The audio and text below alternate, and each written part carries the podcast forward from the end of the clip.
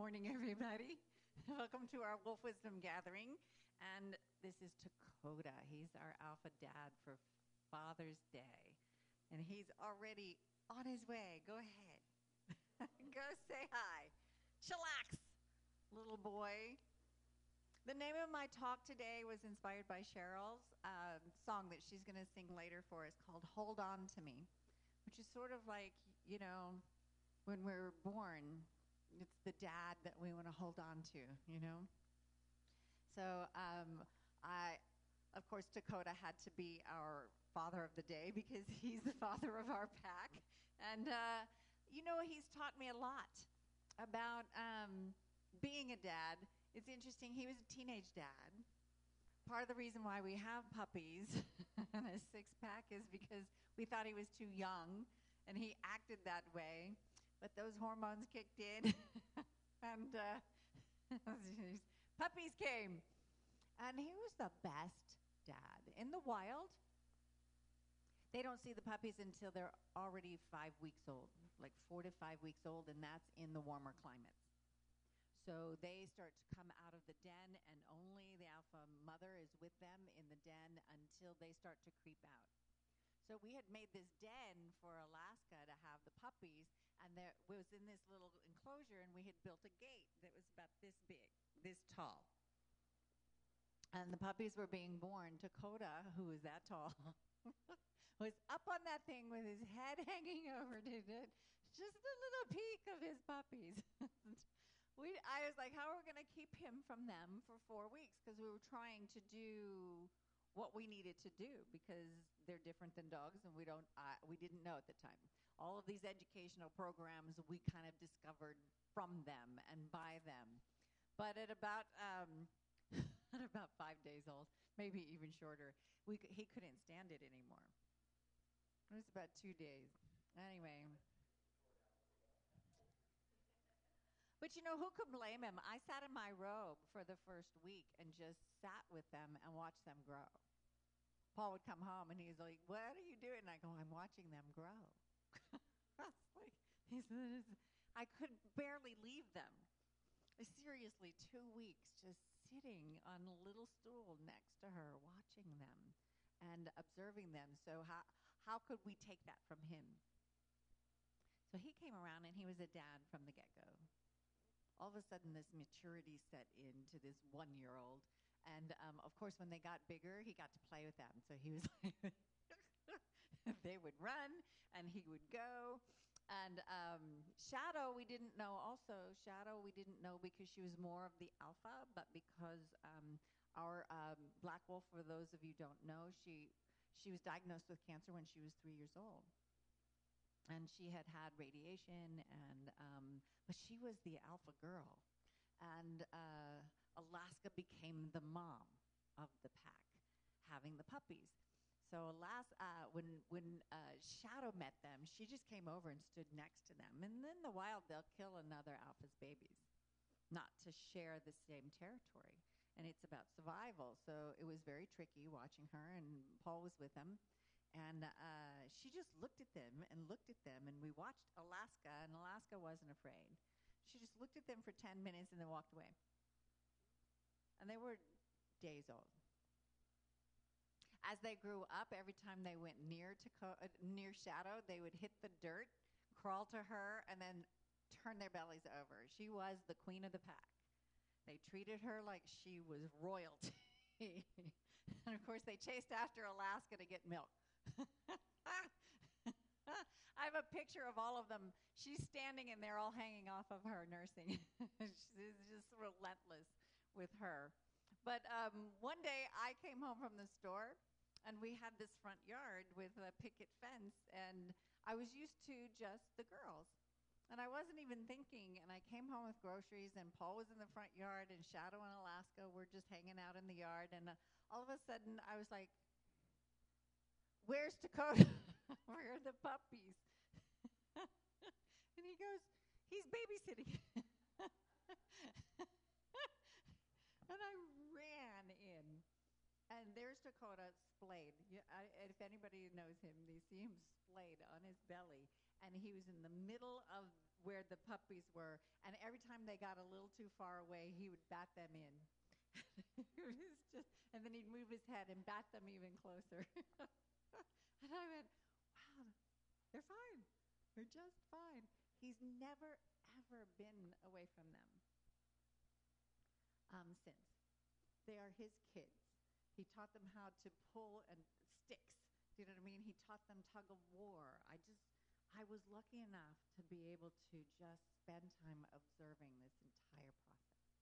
And ha- having been the honor of doing that because my beautiful husband had this great idea to raise a pack of wolves and teach people about them to save them in the wild.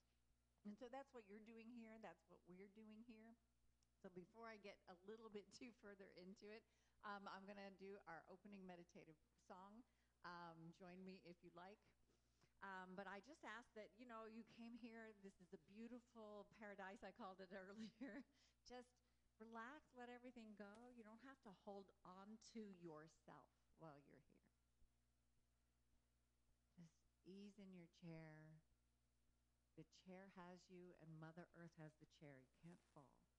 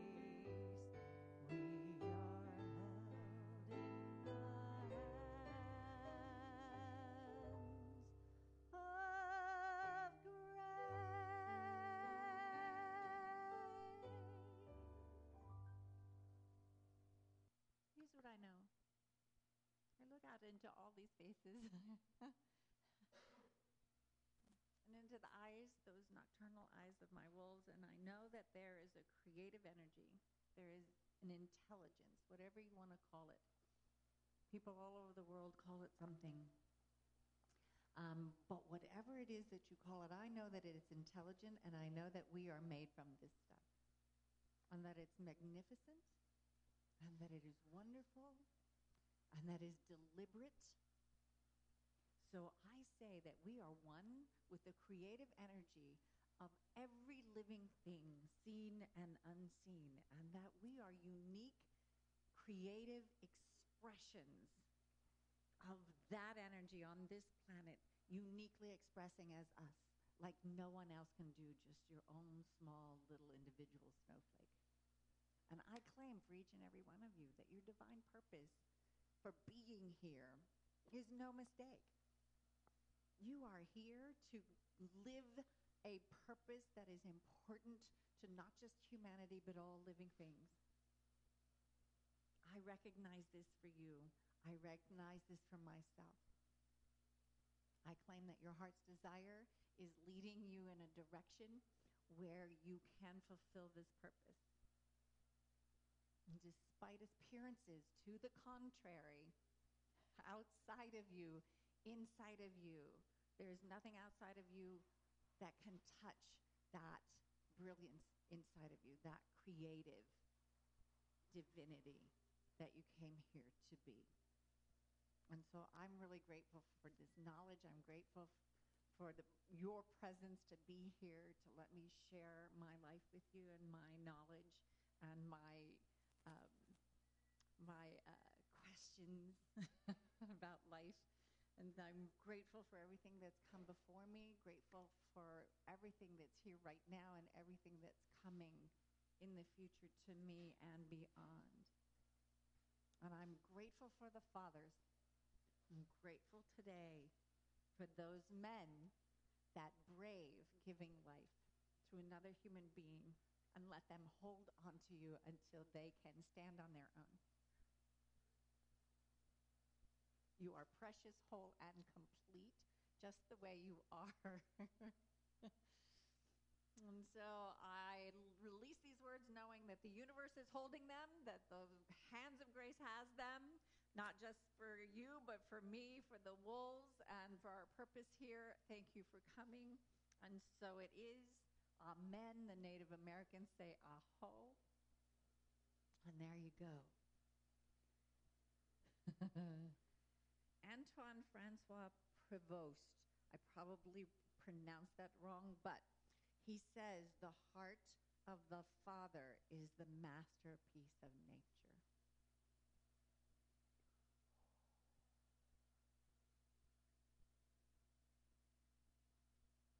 Do you believe that? How many fathers in the room?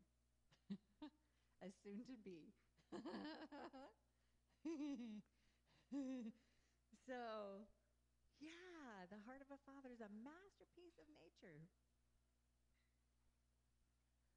There he is. There's a dad.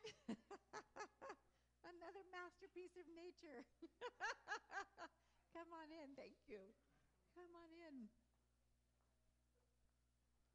If only we really believed that across the board, like, do you know what I'm saying? Like, if we knew how precious we were, how important we are, how much we have to give.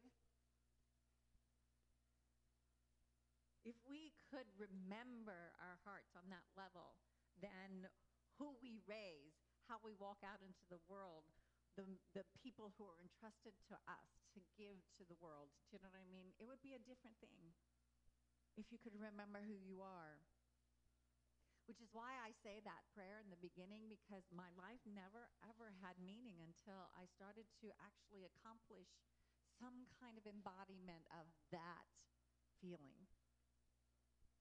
That I was meant to be here. If I only could remember, you know, that I am one in all of creation, so are you. And the beings that you help create, giving that avenue, right? It's a masterpiece. She's your masterpiece.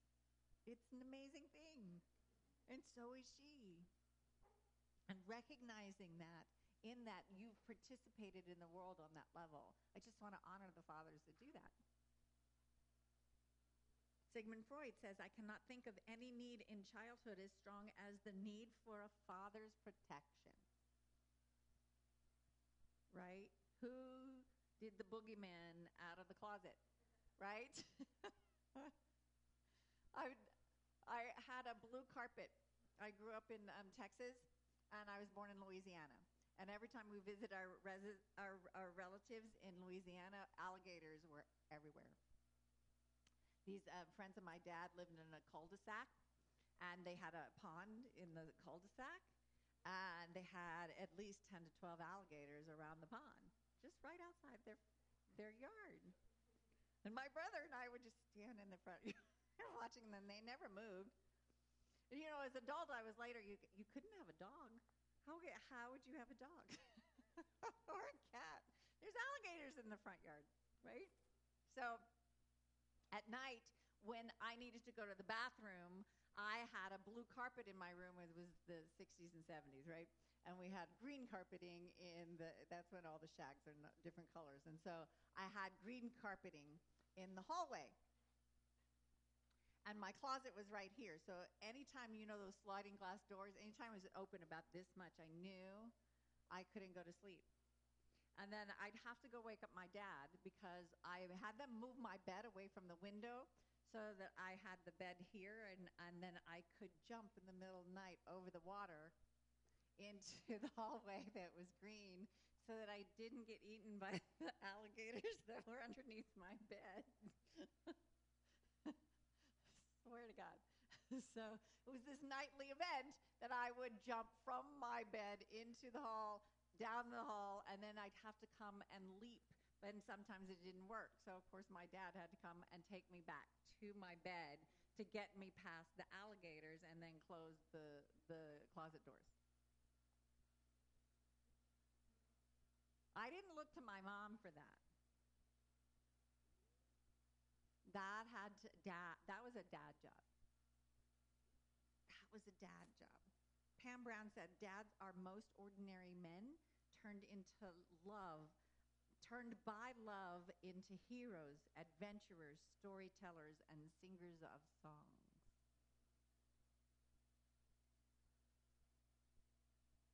You know, and I go back to Takoda watching him spend every single waking moment with them and having anxiety if he was separated from them.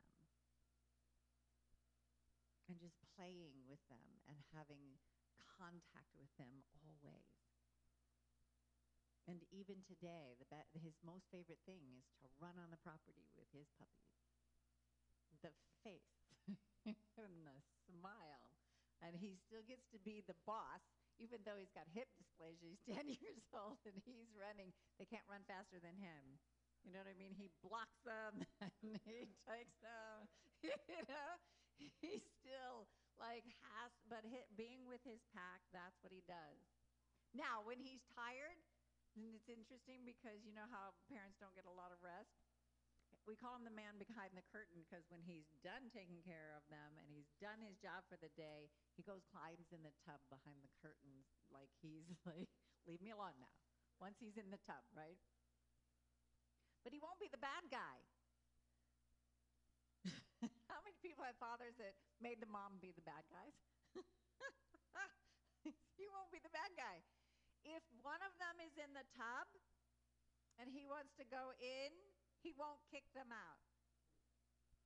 He bangs on the door and looking at one of us and makes us kick them out.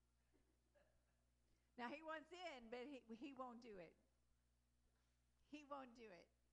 He's like, somebody's in my tub. you should see the door to our bedroom. this, this, this is.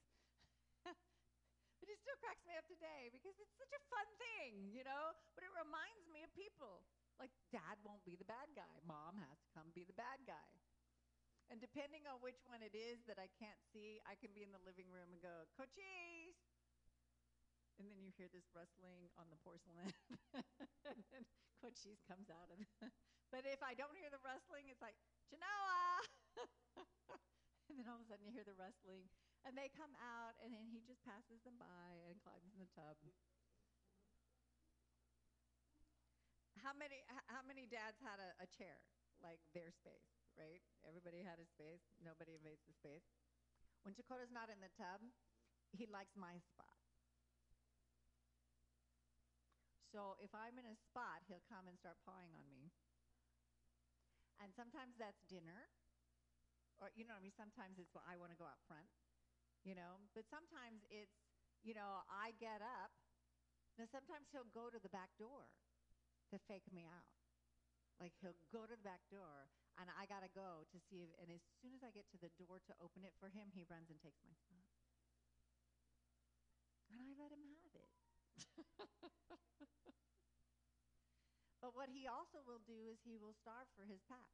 He's ten years old they come near his bull, his puppies, he backs away and lets them have it.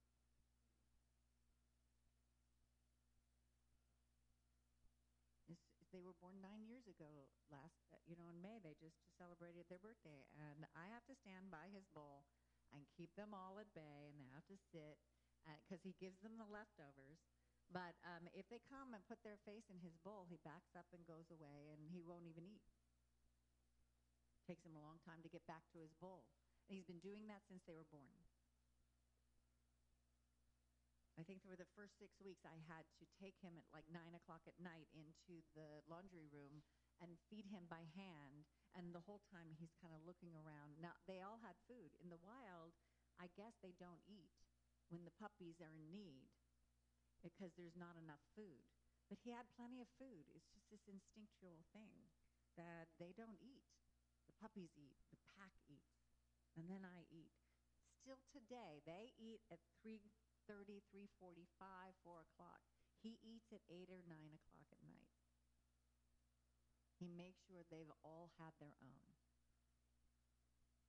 And so it's fascinating, you know, when I talk about it and um, our privilege to raise them this way and to watch the dynamic of these creatures that live so close to us, you know, behave like every parent I know.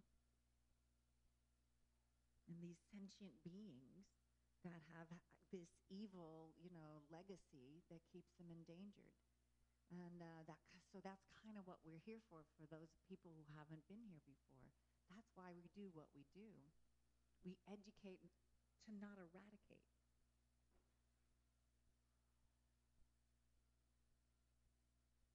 He can play like a kid, give advice like a friend, and protect like a bodyguard. That's our expectation of our dads.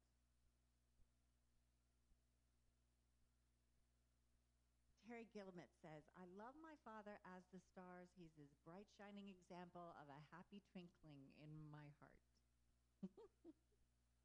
Especially for girls, you know, that's the kind of, you know, idea we have for our dads. Joseph Campbell says, a hero is someone who has given his or her life to something bigger than oneself. Paul and I never had children. We only had the wolves. But I can imagine that when you're delivering, you know what I mean? When you see the child that you created, you know, together and look at that face and look at this perfect whole human being that is completely different for you from you but also the same.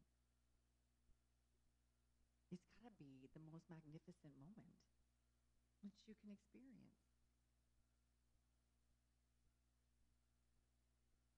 You know, I just read recently, you know, I, I teach uh, educational programs, and I read this thing, archaeologically speaking, that they now believe that the Neanderthal died out and that the Homo sapiens lived because they cohabitated with the wolf.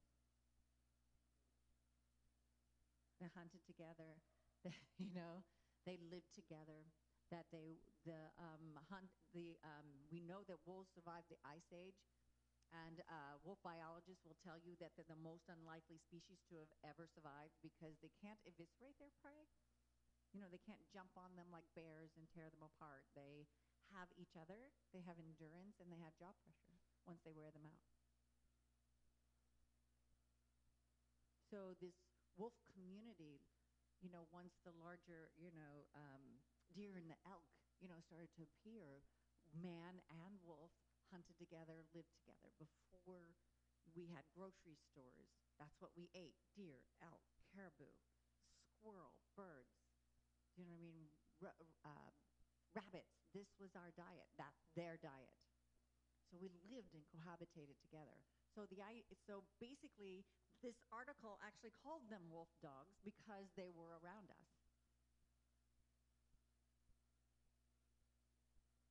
And uh, legacy that they've let, left us, which is the domestic dog.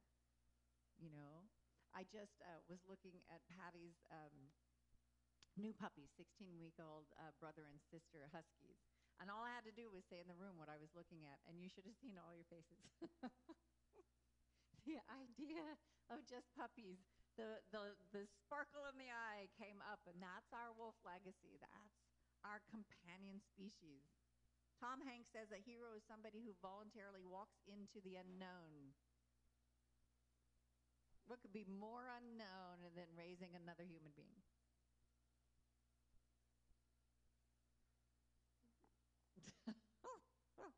what could be more unknown than that? I have no idea. Well, that, but still, you know, it's like I, I'm, you know, I am a Homo sapien. So I imagine I can only imagine because I didn't have this experience, but I watch other parents, you know, dive into the unknown. George Herbert says our father is worth more than a hundred schoolmasters. Dan Pearce, loving my son, building my son, touching my son, playing with my son, being with my son. These are tasks that only super dads can perform. These are the tasks that every dad should perform always without fail. My girlfriend, my best friend, and I knew her. Uh, she was my acting student, actually. And then um, uh, she brought her husband, who was a, a businessman, and he became an acting in in the acting class too. And when they had their first child, I was in the park with them, and um, Adrian was uh, like three, he was walking just ahead of us in the park, and he was walking exactly like his dad. Like the same body, the same movement. Do you know what I mean? His arms were swinging in the same way. I was like, look at that. That's like, you know, the genetics. And then now we've learned epigenetics, which means all of our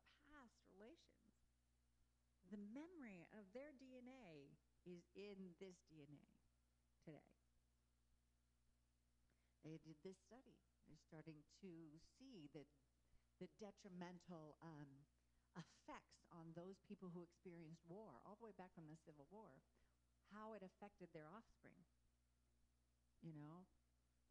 And they had different lives than the people who did not go to war. And so they're starting to compare that. But what they're noticing is that DNA has an impression through the ages.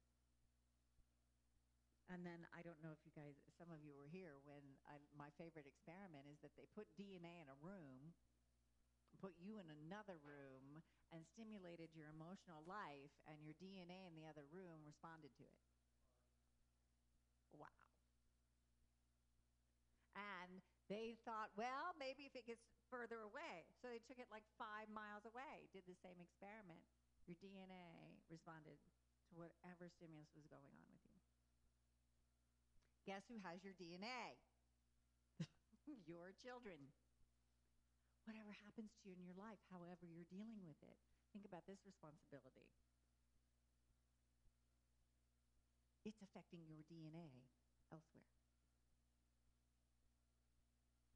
So those mothers that knew, you know, when they went to do a sleepover with their, we called it spend the night with somebody else, but you know what I mean? The sleepovers that knew you were cold, right? that froze all night because you were freezing all night. Like they didn't give you enough, you know what I mean? Or you were hungry, you know what I mean? Those kind of intuition things that where you know something's happened to your kid and you're not even there. It's pretty amazing. Patty has a great story about that and the planes, right? Yeah.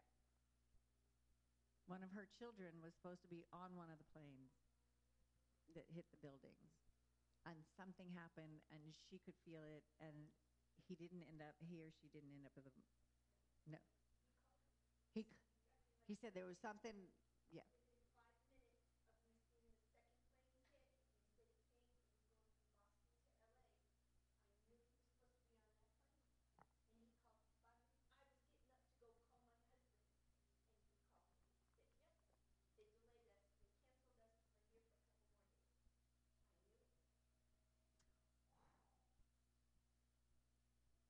That's that, I think that's that DNA thing. They think so too.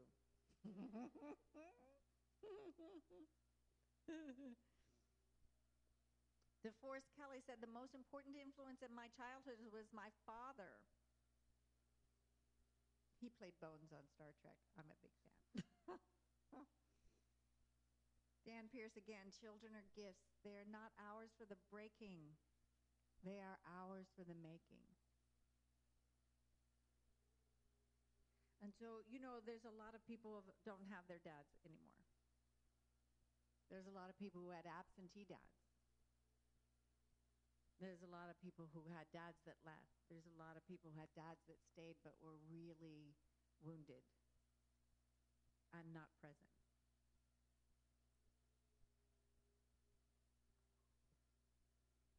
Richard Paul Evans says broken vows are like broken mirrors. They leave those who held to them bleeding and staring at fractured images of themselves.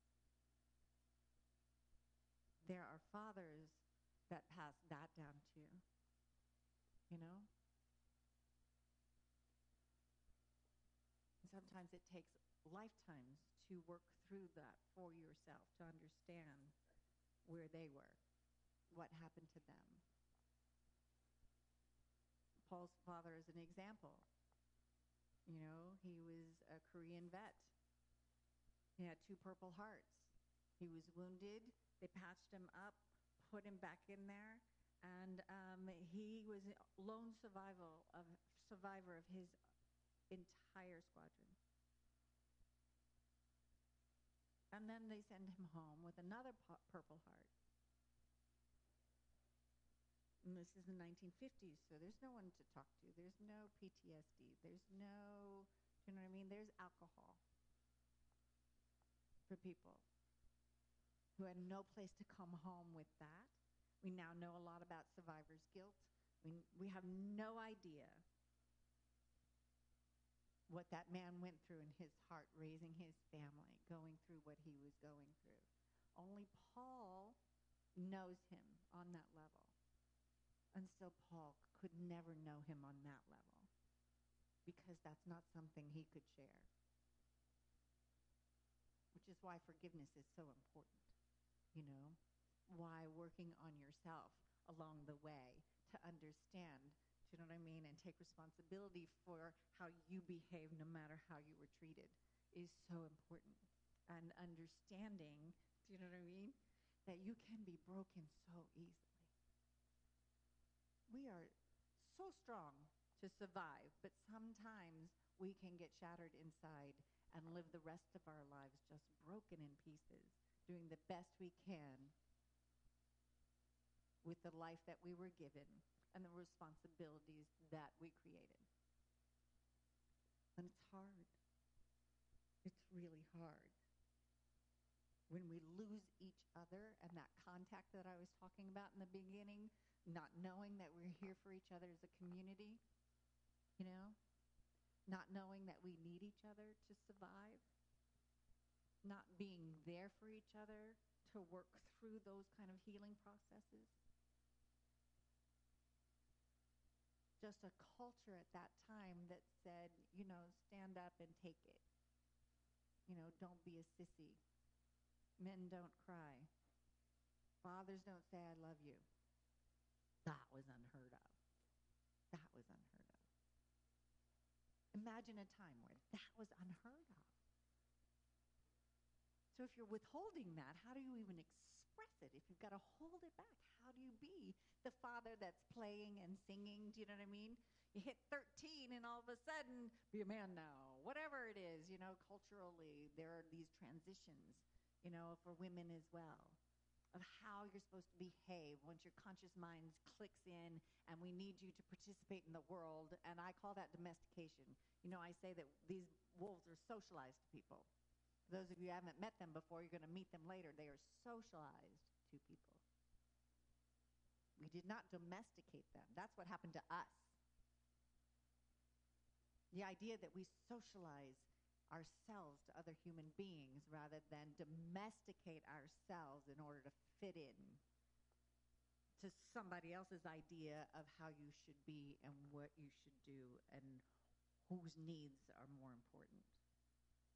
And we live in cultures where there's an echelon where those are the needs we're supposed to fulfill. And that is not a spiritual practice. It's not a spiritual world.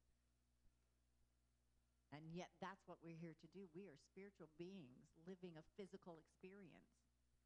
And if you don't know that, then you can be domesticated. If you do not pass that along, then you can be domesticated. Jennifer Donnelly says, I know it is a bad thing to break a promise, but I think now that it is worse thing to let a promise break you.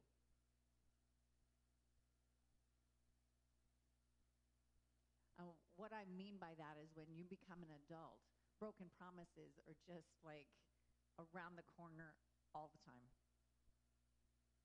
You know what I mean? But a broke if you let broken promises break you along the way, then there's no place to go from there. And think about all the the promises you thought you could keep, and then it became really wrong for you, and then you couldn't fulfill your destiny because you were headed in the promise area instead of breaking the promise. Do you know what I mean? And remembering that the promise is to your heart and yourself and your destiny, not a promise to somebody else because you said you would show up on that level. And that and when I talk about showing up, it's not about not being responsible for what you're responsible for.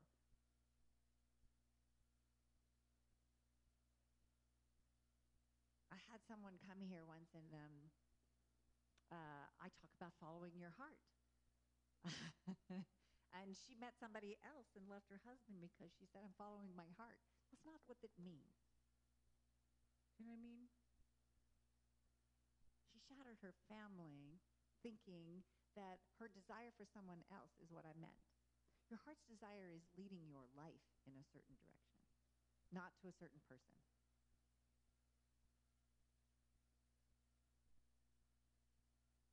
You can follow your heart and be responsible to the people that you are responsible to. So I just, when I say things like that, I just want to clarify. you know? Because it can be taken wrong. It can be taken wrong. Hard times don't create heroes. It is during the hard times when the hero within us is revealed. That's Bob Riley. I just turned 63 last week or the week before. I can't remember now. and people are like, you tell people your age, and I go, yeah, I've lived all those years, and I want credit for every one of them. I lived it. It's mine. I own it. All of it. The stuff I'm ashamed of and the stuff I'm proud of. You know? The stuff I'm ashamed of is still with me. I still hurt over certain things that I can't take back. But in 12 uh, step programs, they'll tell you you can make a life amends. You know what I mean? So I like to think that I can make a life amends just standing here. You know what I mean? And trying to rescue these animals. If you know anybody who rescues animals, which is how we got here because Paul would leave his house, do you know what I mean, which had a lot of upset in it and a lot of alcohol in it, and hang out in the woods and save wild animals. And while he did that, he saved himself. That's how we got here. Fred Rogers says anyone who does anything to help a child in his life is a hero to me. Right? What more can you possibly do to make a life amends for the things that you were ashamed of than to help another, help a child get through a hard time? To feel recognized, to feel known, to feel loved, to be, feel seen. You know? And I'm not just talking about these children, I'm talking about these children. You know? The child within that is still carrying those old wounds and that shame that keeps you from standing in front of people and go, I am Colette, and this is me. and I, I belong here. And I was meant to be. You see me doing it, and I'm still nervous about it. It's where we're supposed to go. Doesn't. He comes up here and he looked at you and he was like, Yeah, I'm a wolf. What about it? Okay, I'm going to go lay down now. I envy that. I envy that. I'm standing up here in front of you as much exposed as I can be, and it's still like I want to run for the hills. I breathe through it. I breathe through it. F.K. Wallace, I killed the monsters. That's what fathers do. I go back to the I go back to the, the bedroom closet and the alligators under the floor. So when I got older, um, I also um, understood. Um, I don't know if you guys know this, but you have to walk upright long enough. I was human development major. Um, and when you're eight, you've walked upright long enough for your um, conscious mind to start clicking in, where you start watching yourself. Like at seven years old, if you're in a dress and you're up on the monkey bars and you're hanging upside down and your underwear is exposed, nobody thinks anything of it, and you don't either. At eight, it's a mortifying experience. Right? you know? Appropriate behavior starts to click in. Is anybody watching me? Because I'm watching myself, right? And that's about the time when kids start to understand there, you know, there's no kids in here, no Santa Claus. You know what I mean? You start to figure things out. And so in my family, I started to figure out the dysfunction that was present, you know, and that then my home, to me, became a scary place. And I took to the trees. I would go out into this field or going out into my backyard. Paul went out into the woods in the wilderness, and I climbed up a tree as high as I could get. And that became my arms of strength. You know? My solace, my place. So, you know, it's no mistake that when I meet an arborist, as trees, right? this is the first thing I ever said to him. that I end up with an arborist, someone who saves the trees, which were the arms of strength where I found my home, you know, climbing those trees and being held in those big, strong arms. And so that's, you find your way along the way, you find your fathers along the way, you find the next best protection along the way, and that comes from us understanding each other that we all get here that we'll never, ever know. Paul and I have been together for 10 years, but he can only tell me, and I can only imagine what his childhood was like having the dad that had no place to take his pain except to live in it, you know? And that had an impact on him that I can see and I can glean, right?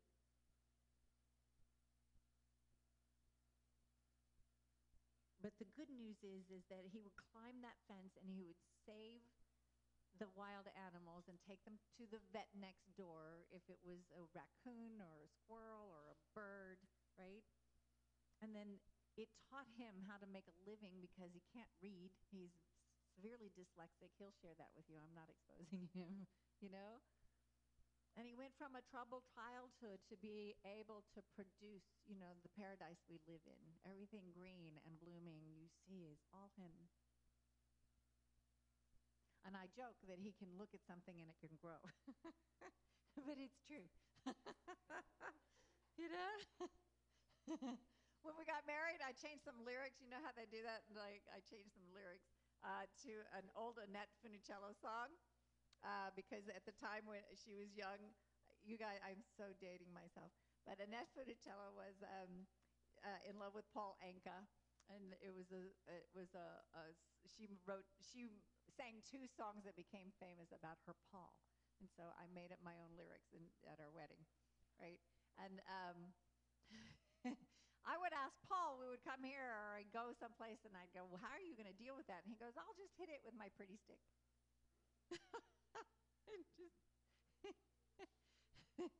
I wish I had pictures of the before and after. One day we'll have to do that. But this whole place was dirt and rock. There were a couple of mature trees here, but we've planted over 60 trees, and there's no, you know what I mean? He came, and we were like, I don't know, Paul. Uh, but we trusted Shadow. Shadow found this place, and um, she chose it, and we let her choose it. And um, she passed away as soon as she got us safely at home for those of you who don't know, when the puppies were born, um, we were living in Studio City and animal control kicked us out. Literally evicted us from the city if we were going to keep them. And so we, it, was 2010 when the height of the real estate market crash, and nobody was loaning money for anybody to do anything, much less 10 plus acres. And so, but Shadow saw this place, and she was really sick that day. And I actually had to hold her up to get a drink of water that morning, but she can't, she went flying out of the truck when she saw this place. There was snow all over the ground. She was rolling in it, eating it. She ran around the barn, took us to the pond, which was her favorite place to go. And um, we knew that she knew something we didn't because we couldn't see it. And I was just mentioning before, you know, it's like I, I was um, apologizing to Cheryl because I didn't and can't go to see her play when she plays at the Rock Inn. And uh, uh, I said, you know, but I, I live in paradise. Why would I go anywhere? and so, this paradise that we have created that is home to us that we like to share with other people is um, all Him. All Him. Dan Pearce again says, Dads, it's time to tell our kids that we love them constantly. It's time to show our kids that we love them constantly. It's time to take joy in their 20,000 daily questions and their inability to do things as quickly as we would like. It's time to take joy in their quirks and their ticks. It's time to take joy in their facial expressions and their mispronounced words. It's time to take joy in everything that our kids are. And that includes Wakan. we have a challenging boy.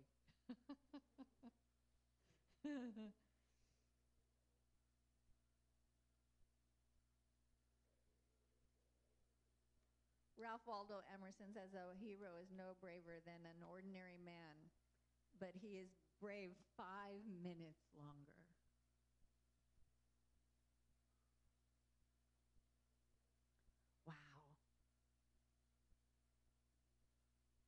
So I just want to say, you know, there's a reason um, before we uh, before Cheryl sings for us, but there's a reason I think, and these are the reasons when you watch nature and you watch the difference, you know, the uh, genders, you know, the males and the females. In most cases, you know, you there's no mistaking why we call, you know, whatever the creator is by the name Father. You know, and that this is the mother the, the one that nurtures us, the one we stand on, the one that revolve, you know what I mean, that we get our food from. You know, but the creation here, this overall protecting source, we call the Father. Um, the Native Americans call it the Great Mystery.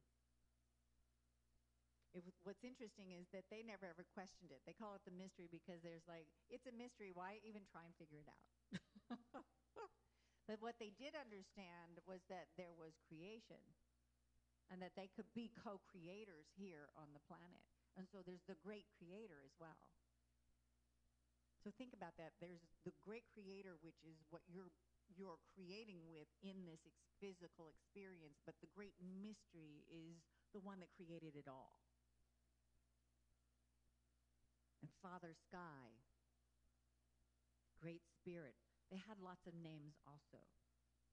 The red race sees great mystery as the life force in all of creation and not as an angry or jealous God. Great Spirit is seen as the unlimited creative force within great mystery that feeds all of creation all the time. To limit the power of creation in ourselves or others is a human concept. If we acknowledge the limitlessness of great mystery, we must acknowledge that this life force is also part of our makeup because we are created by the same original source. Original source is the creator of all life, and we are created in that likeness. We are free willed co creators who become the source of all we choose to experience in life. The buck stops here. Gratitude for all your lessons changes any pain to gain.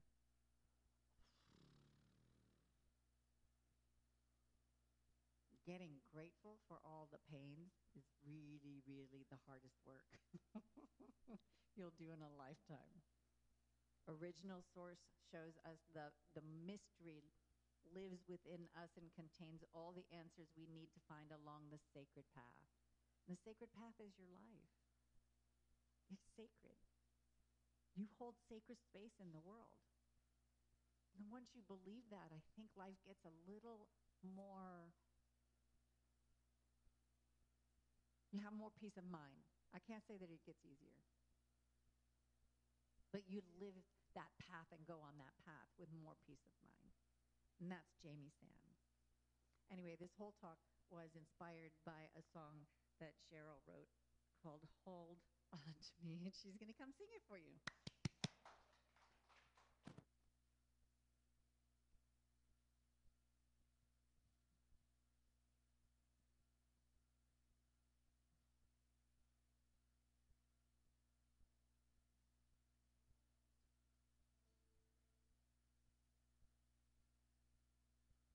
I see you standing there, tears rolling down your face,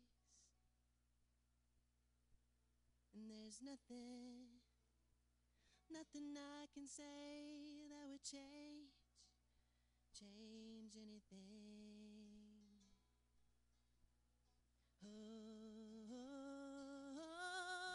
Hold on to me. I won't let you drown alone. Oh, hold on to me. I won't let you go until you let go.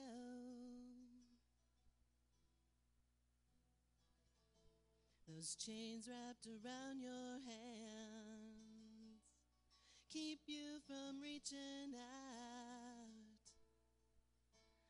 there's nothing, nothing I can do, so I'll carry you now. Oh, oh, oh, hold on to me, I won't let you drown. I won't let you drown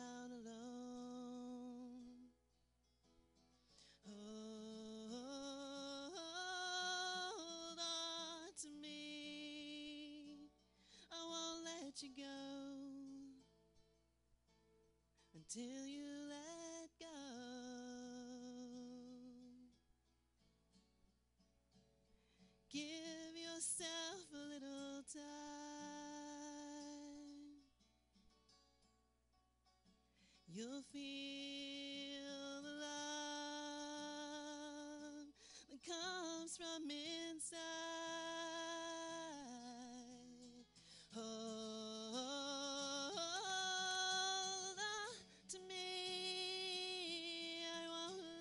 drown.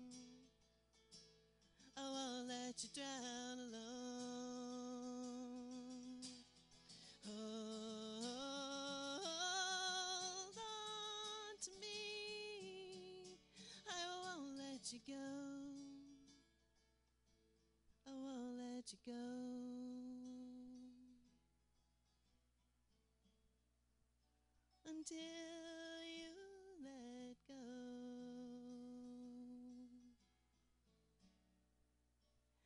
Can hold on to me.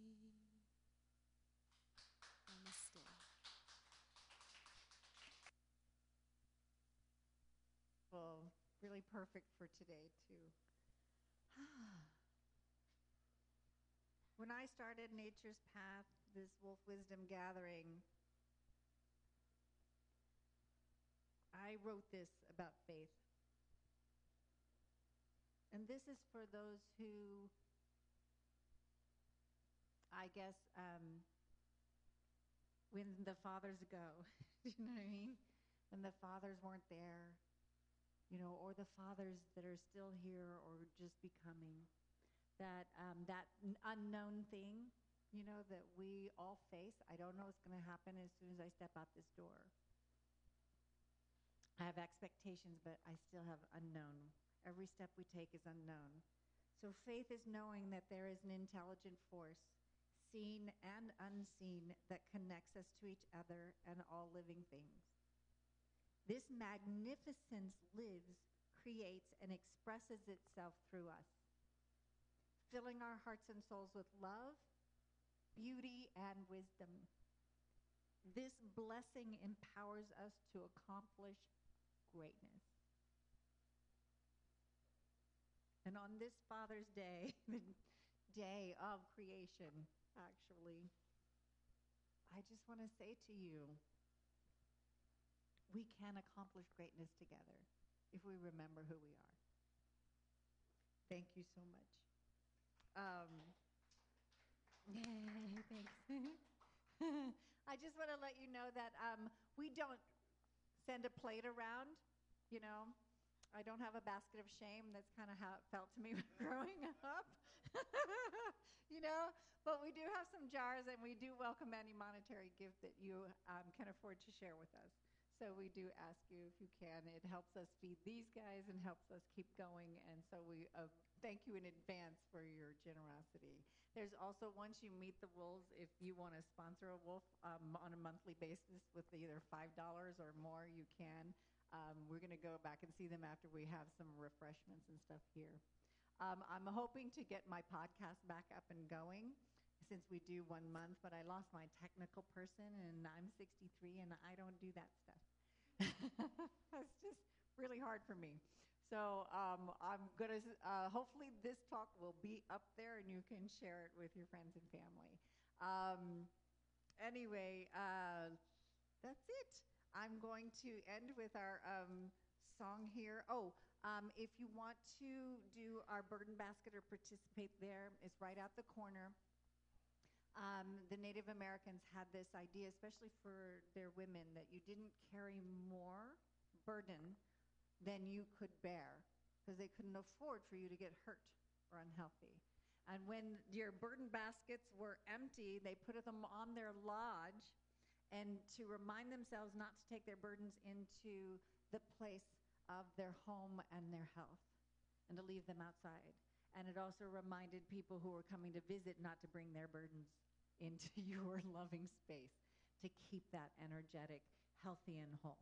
So we have um, kind of our version of it. There's a basket out there with an antler on it. You can write on a piece of paper any burden that you don't want to carry off this property with you and put it in that basket, and I will burn it later and send it up in a prayer. And then if you do have something that you're grateful for, you can put that on a piece of paper too, and there's a little turquoise jar with a black wolf on it, and you can stuff that one in there. So um, we ask you just don't leave here with something that you don't want to burden you with anymore. Um, that's gratitude, and it's also a burden. So I have um, a song that I end with. It's called The Face of God, and it has some sign language to it. It's You are the face of God. I hold you in my heart. You are a part of me. You are the face of God. Hit it, Paul.